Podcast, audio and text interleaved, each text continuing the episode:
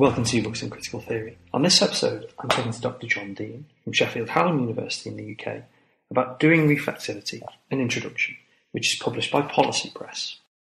Welcome to Books and Critical Theory. On this episode, I'm talking to John Dean from Sheffield Hallam University in the UK about his new book, Doing Reflexivity, an introduction, which is published by Policy Press. So, welcome to the podcast. Thanks for having me, Dave normally I'd kind of start off by um, saying to my guests, you know, can you tell me a bit about your academic background, the sort of thinking that's gone into the book? But the book is very much about your academic background and kind of placing you um, front and center as a researcher. So, um, you know, maybe we, we might start by kind of saying, like, where did this book come from within the story of John Dean's academic uh, career? The story of John Dean's academic career makes it sound very highfalutin, and it must sound really arrogant for my first academic publication to have myself front and center, but it is sort of a necessity of reflexivity in certain ways when you're doing it within methods. So I did a PhD about youth volunteering, which was a field that I'd worked in, and I ended up researching, collecting qualitative data through interviews in places where I'd lived in the West Midlands and in the southeast of England. And issues of class and identity became very important within that PhD, and it came clear that a huge part of the methodological approach of the dissertation had to be around issues of what impact I, as a researcher with knowledges of the two areas that I was researching in and of the field I was researching, came to play on the data. And so it ended up that reflexivity and this issue of, of where we stand in relation to data became just something I was very interested in and something that I wanted to read more about. Going on to teaching, it found that actually there weren't great materials uh, to guide students and early career researchers as to how to manage reflexivity in the field and that subjectivity that arises from nearness or farness from research data. So I decided to write the book around that. What is this term then, reflexivity? What what are we actually talking about here? What what does this what does this mean? Well, frankly, I think reflexivity is maybe the most overused word in the social sciences. It has come to mean a multitude of things to a multitude of people. You've got Giddens talking about reflexive modernity and the fact that we all have to construct our biographies uh, more than we did in the past when me- meta narratives exist to a larger extent. You've got people like Margaret Archer writing about reflexivity in terms of the internal conversations that take place within people as they manage and guide their behavior. But within this book, I'm talking about reflexivity in terms of its methodological importance. So we're talking about issues of subjectivity and objectivity and positionality and bias. So to what extent are you an insider in the field in which you're researching or are you an outsider? And how do those two things come to bear on the uh, research that you do? To what extent are you more powerful than the people you're speaking to or less powerful? And how does that come to impact your subjective awareness of feeling and emotion around certain topics and how do, should those be managed and written up? So it's all about how do you as a researcher impact on the data that you are collecting and how best can we account for that in trying to be as scientific and neutral as possible? One of the things that the book has got um, quite sort of um, explicitly and quite early on is a particular kind of theoretical uh, attachment to the work of Pierre Bourdieu. And as you mentioned, you know, there are lots of different uh, versions or iterations of, of reflexivity uh, across different uh, thinkers and different um, social scientists. So why is why was Bourdieu kind of um, important um, to your understanding of re- reflexivity? Um, what why why him? So Bourdieu, I think everybody has a theorist, don't they? And for me, it was Bourdieu and his work on habitus and capital that came to uh, help me theorize class in the work I was doing on volunteering, homelessness, and various other issues within the charity sector. And reading more and more about Bourdieu, and I didn't have a background in sociology when I was doing my PhD. I'd studied politics and American history, so I'd never heard of these big names of Bourdieu and Foucault, and I was rather overawed by all of it. In fact, I hadn't heard of them, and it was my supervisor suggesting that I go and read them. And reading Bourdieu is famously quite difficult. He's more read around than read, I suppose. But one of the things that started to strike me was that Bourdieu had struggled with this problem of reflexivity um, and how uh, bias and the personality of the researcher can come to play on the research in the same sort of ways than I did. And actually, the second half of his career, if you were the last 15 years of his career, were very much focused both on collecting data and extending his theoretical frameworks, but also focusing on his version of reflexivity. One of the things you, um, I guess, kind of bring up in terms of Bourdieu's version of reflexivity is his kind of like uh, his practice, I, I, guess we might call it. Um. And you know, you, you, you point towards this idea of um, a sketch for, for self analysis. One of the things you know um, Bourdieu done around um, things like um, the invitation to reflexive sociology um, and a broader kind of like, um, I guess, sort of theory uh, of intellectual practice. Um, and I was quite struck by that term, you know, the kind of sketch for self-analysis, not just the um, the book um, that, that, you referenced, but the idea that we might do this ourselves as as social scientists. And I wonder what would be that kind of process? You know, how, how might we do this uh, sketch for self analysis? So, while it takes him probably 30 years to make this very explicit, Bourdieu was written through his theory and his research projects. So he studied the Algerian War, in which he was a soldier. He studied social and practices, family practices of rural France, where he grew up and was socialized. He studied the French elite, um, which he became a member of, the French university system, the media, in which he became to play a large part. So he was always researching things that he knew or that he was interested in. And I think we all do that to a certain extent. We can't pretend that we end up researching things that we have absolutely no interest in, although or or we would prefer never to do that, I suppose. If you are a contract researcher, you may end up in that world. And towards the end of his life, Bourdieu uh, did a series of lectures at the Collège de France, um, in which he, he sort of tried to, to unpick his own sociology, and one of those was called A Sketch for Self Analysis, which was published in English in 2007. And it's a really odd book because it starts with this phrase, This is not an autobiography. And he was very wary of coming across as a narcissist and someone who was obsessed with himself and his work could be dismissed as, oh, well, this is only the opinion of so and so. This isn't a proper scientific study. And in Sketch for Self Analysis, in the first half, what he tries to do is sketch his intellectual positioning. Goes through all the famous names of, of French social science and philosophy and says how he relates to all of them and how they have guided his practice in various ways. And that's interesting enough for those people who are interested in maybe intellectual history. But in the second half, he really digs down into his formative experiences. He talks about going to boarding school and not fitting in on the rugby field. And therefore, I always think of that as is it any surprise that someone like Bourdieu, who'd had those experiences of not fitting in, of speaking with quite a rural, working class, southwest France accent, not fitting in at the Collège de France and these amazing schools that he went to, that he would come up with theories like hysteresis, the fish out of water syndrome, when your uh, habitus, your your uh, class habitus, for instance, doesn't fit into the field in which you find yourself situated.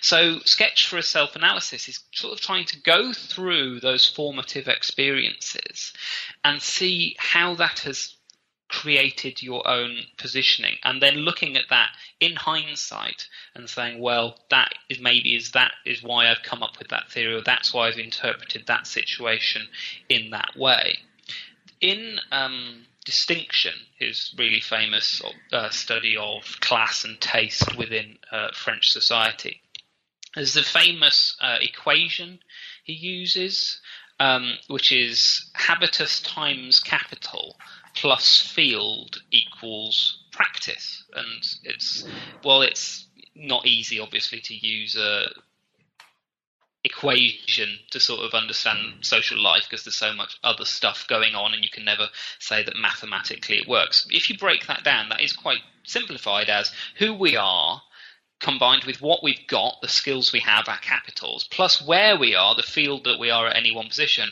sort of gives us a guiding principle to equal what we do, the practice that we'll have in any situation. And so I tried to take that equation and apply it to both Bourdieu's life as a researcher, but also use that as a way of anybody can use that to look at their own life as a researcher. So if you think about your personal biography and your your position, combined with the research skills that you have and the research resources that you have, plus the site of where you're doing the research, may give you some guide as to your research practice. This is one of the ways that the book kind of points towards um, practice and I guess kind of you know practical guidance, um, even as it's engaging theoretically. And, and, the second half of the book I found really interesting because of its uh, set of um, practical examples. Before we kind of move into them, I guess there's um, one final set of theoretical considerations, which is the broader setting for reflexivity. And the fourth chapter in the book does this by thinking about um, the other elements uh, of reflexivity almost beyond uh, Bourdieu, or perhaps you know the kind of things Bourdieu maybe wasn't great on standpoints, um, disciplines, particular spaces. So I wonder if you could talk me through a couple of those, particularly say standpoints and um, and disciplines. So obviously, it's within what we would call the feminist school of research that reflexivity has been prioritized, perhaps more than any other place. And in the book, I talk extensively about Ann Oakley's work and Ann Oakley's work on interviewing women, particularly young women who were going through uh, pregnancy. And Oakley's work on interviewing women has talked about interviewing as a very non hierarchical experience when done properly, trying to think about who you are as a researcher and trying to make the interviewee as at ease as possible, someone who's giving their time to help you out. What I think is so useful from Oakley's work is that she breaks down how researchers had tried to be taught how to do things like qualitative interviewing in the 1970s. She goes through all these textbooks that is giving people advice on how to do methodology, and it doesn't seem to understand that the research has any place to play at all. That you should just have an interview schedule, a list of questions, and just go through them. Da da da da da da da da. da. And she says it's a far more organic and humane experience than that. You can't prescribe interview practice. That's quite indefensible. You can't take advice from methods text because it's often contradictory. And actually, she says, the best data about people is collected when the interviewer is prepared to invest his or her own personal identity in the relationship. She gives the example of these young women were often quite scared about giving birth, and they asked her for advice as someone who'd, who'd had children.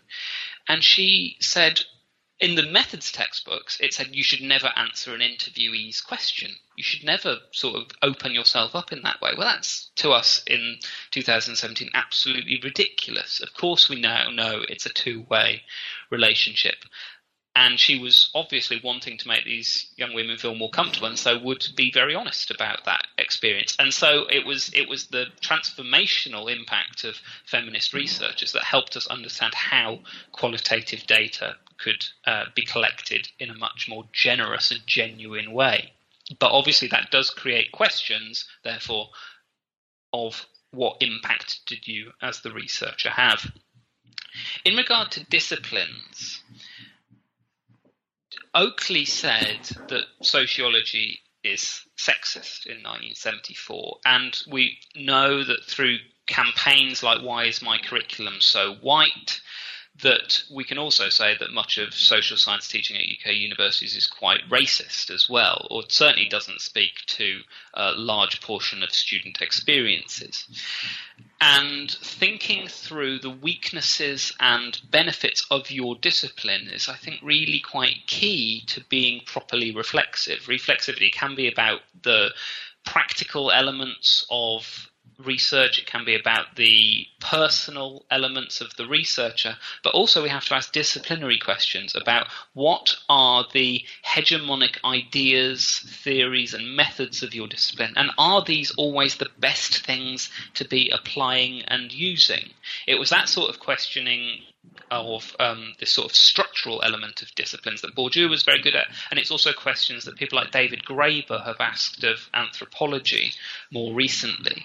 I don't think we should spend our entire lives critiquing disciplines because what matters is the data, not that we spend our entire lives going, well, sociology is rubbish for this reason, this reason, and this reason. But I think it is important that everybody does have that structural overview of the disciplinary boundaries in which they're working. One way of, of kind of clarifying both um, standpoints and disciplines is with some practical examples. And um, the second half of the book has got lots and lots of these practical examples. Um, and we can pick, you know, kind of several of them. I wonder if you could say how these um, different concerns over reflexivity play out with, say, local government, which is the case of Hannah Jones's work, or in elite boarding schools, which is Shamus Khan's um, example.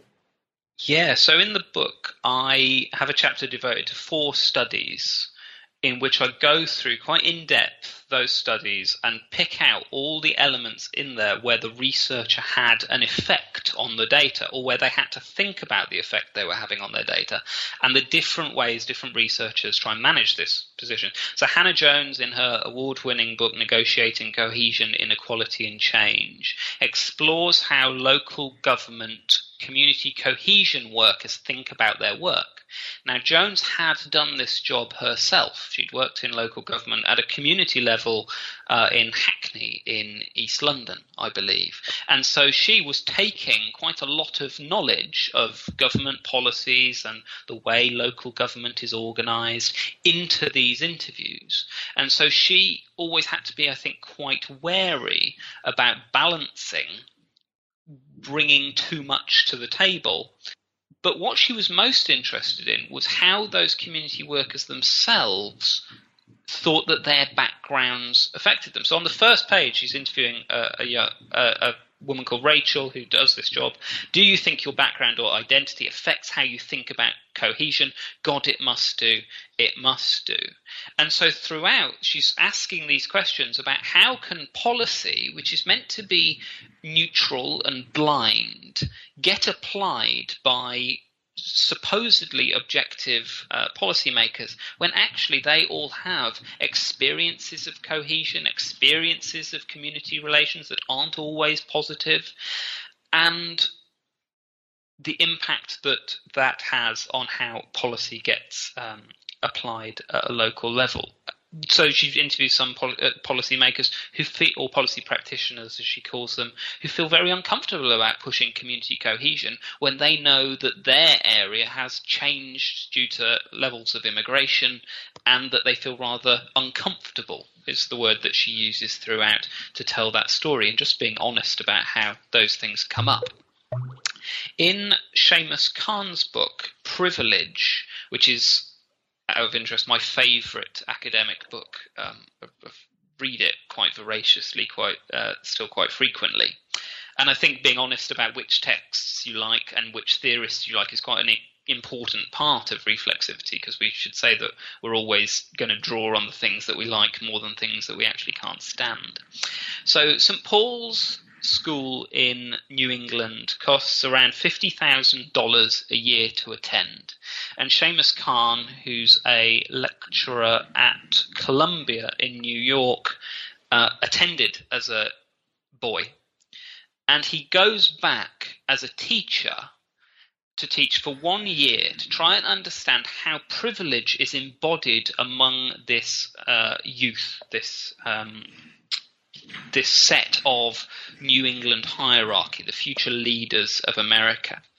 And he pushes his personal experiences to the fore. The t- story is told that, well, back in my day, this was how things were, and now this is how things are. There's a certain um, importance that he pushes on push, pushing things. Because he's a teacher, he has a responsibility to try and educate the pupils. But as a researcher, he's also meant to do no harm and be ethical and stand back at all times. So I think he, he has a tricky balance to push there.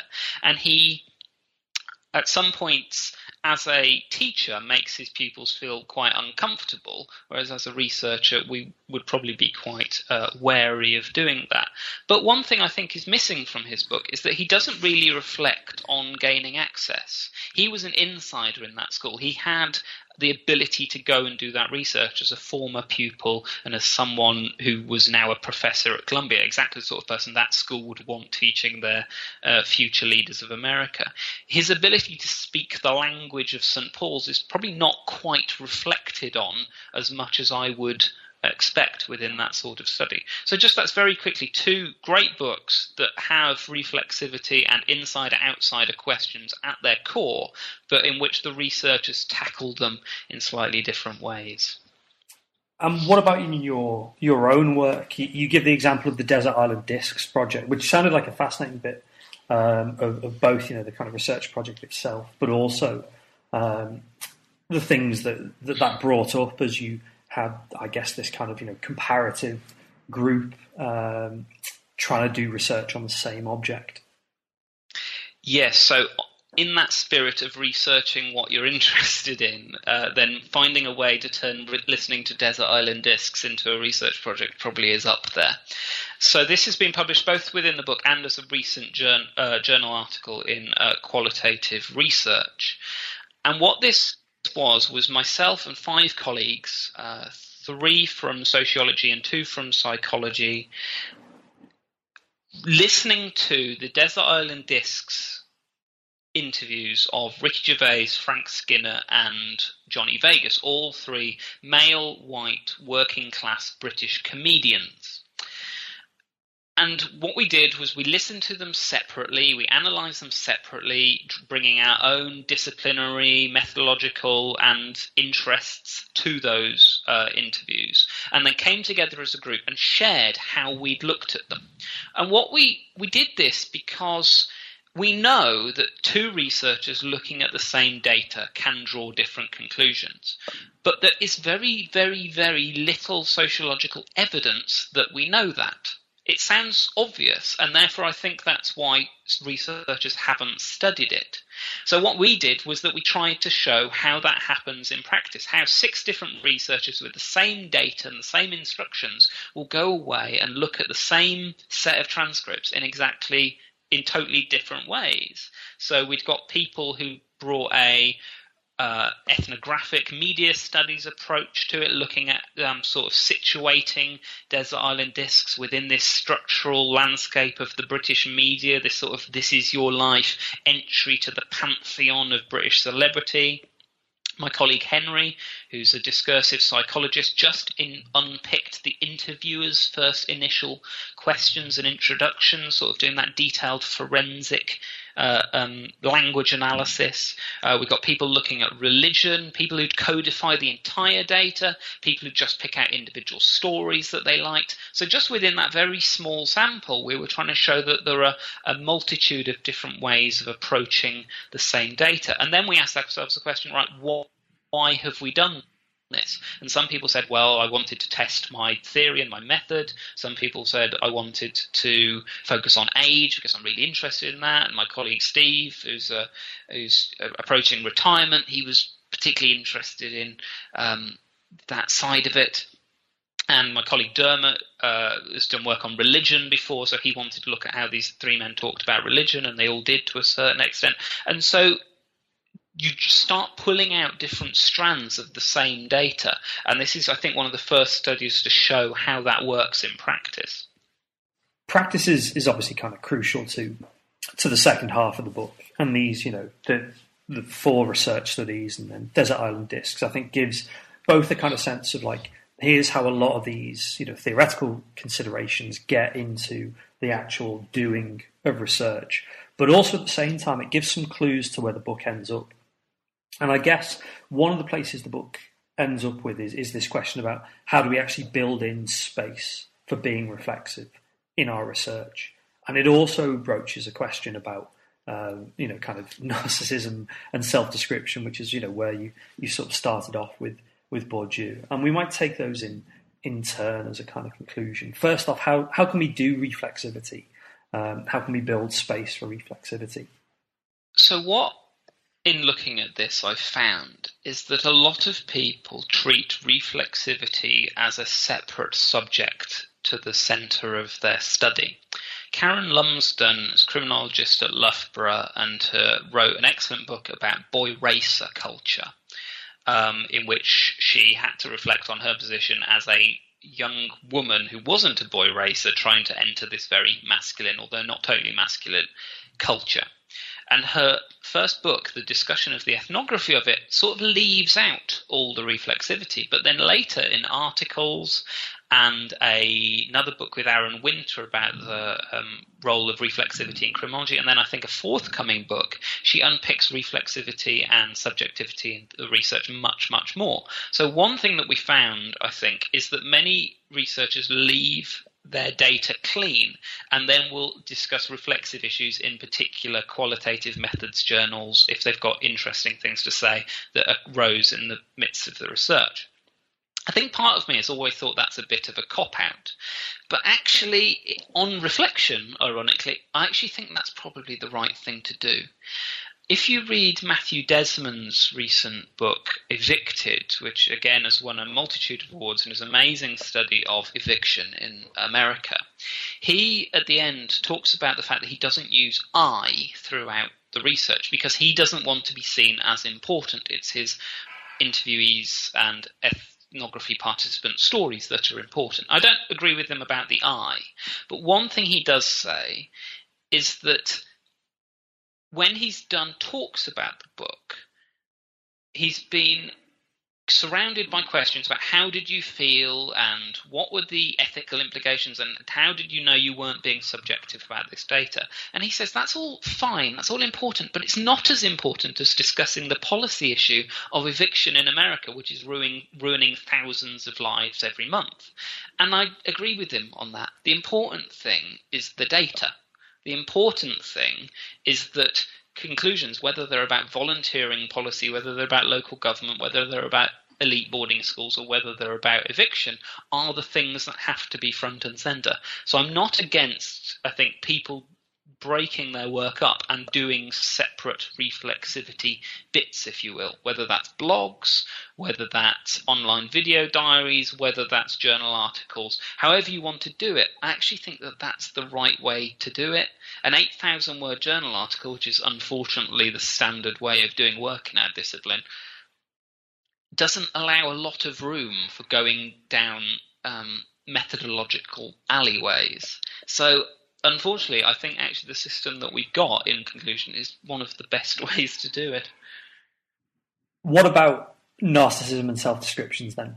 I mean, if I guess we could kind of end with that that quite positive conclusion of you know um, how the system functions or perhaps doesn't. But one of the kind of like the obvious objections that you you meet in the conclusion kind of head on is this sense of like, why have you just told me a lot about John Dean? So you know how can we how can we sort of stop reflexivity just lap, lapsing into uh, self description? Again, this is a question that I struggled with quite a lot, and I haven't got a great answer for you apart from the only way to tell if something is too personal and too narcissistic is to ask people to read it with that in question as a key research question, whether that's in pre peer review, whether that's with supervisor, whether that's with research colleagues, is this too self focused? It's very difficult, I think, to find research that I would class as narcissistic. When someone's personal reflexivity is getting in the way of their data, when they're picking up such minor things that you think, right, that's unimportant, that's just you wanting to talk about yourself because something interesting happened to you, that has relationships, I suppose, with what we worry about in criminology, which would be cowboy ethnography.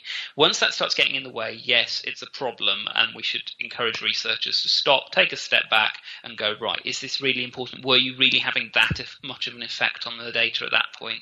Howard Becker famously said that eventually researchers slip into the background, eventually participants forget you're there, eventually you stop having as much an effect as you should do. And I think Desmond's idea that the data itself is is the most important thing is the thing that we have to hold in mind. But we shouldn't apologize for reflexivity. It is not narcissistic in itself.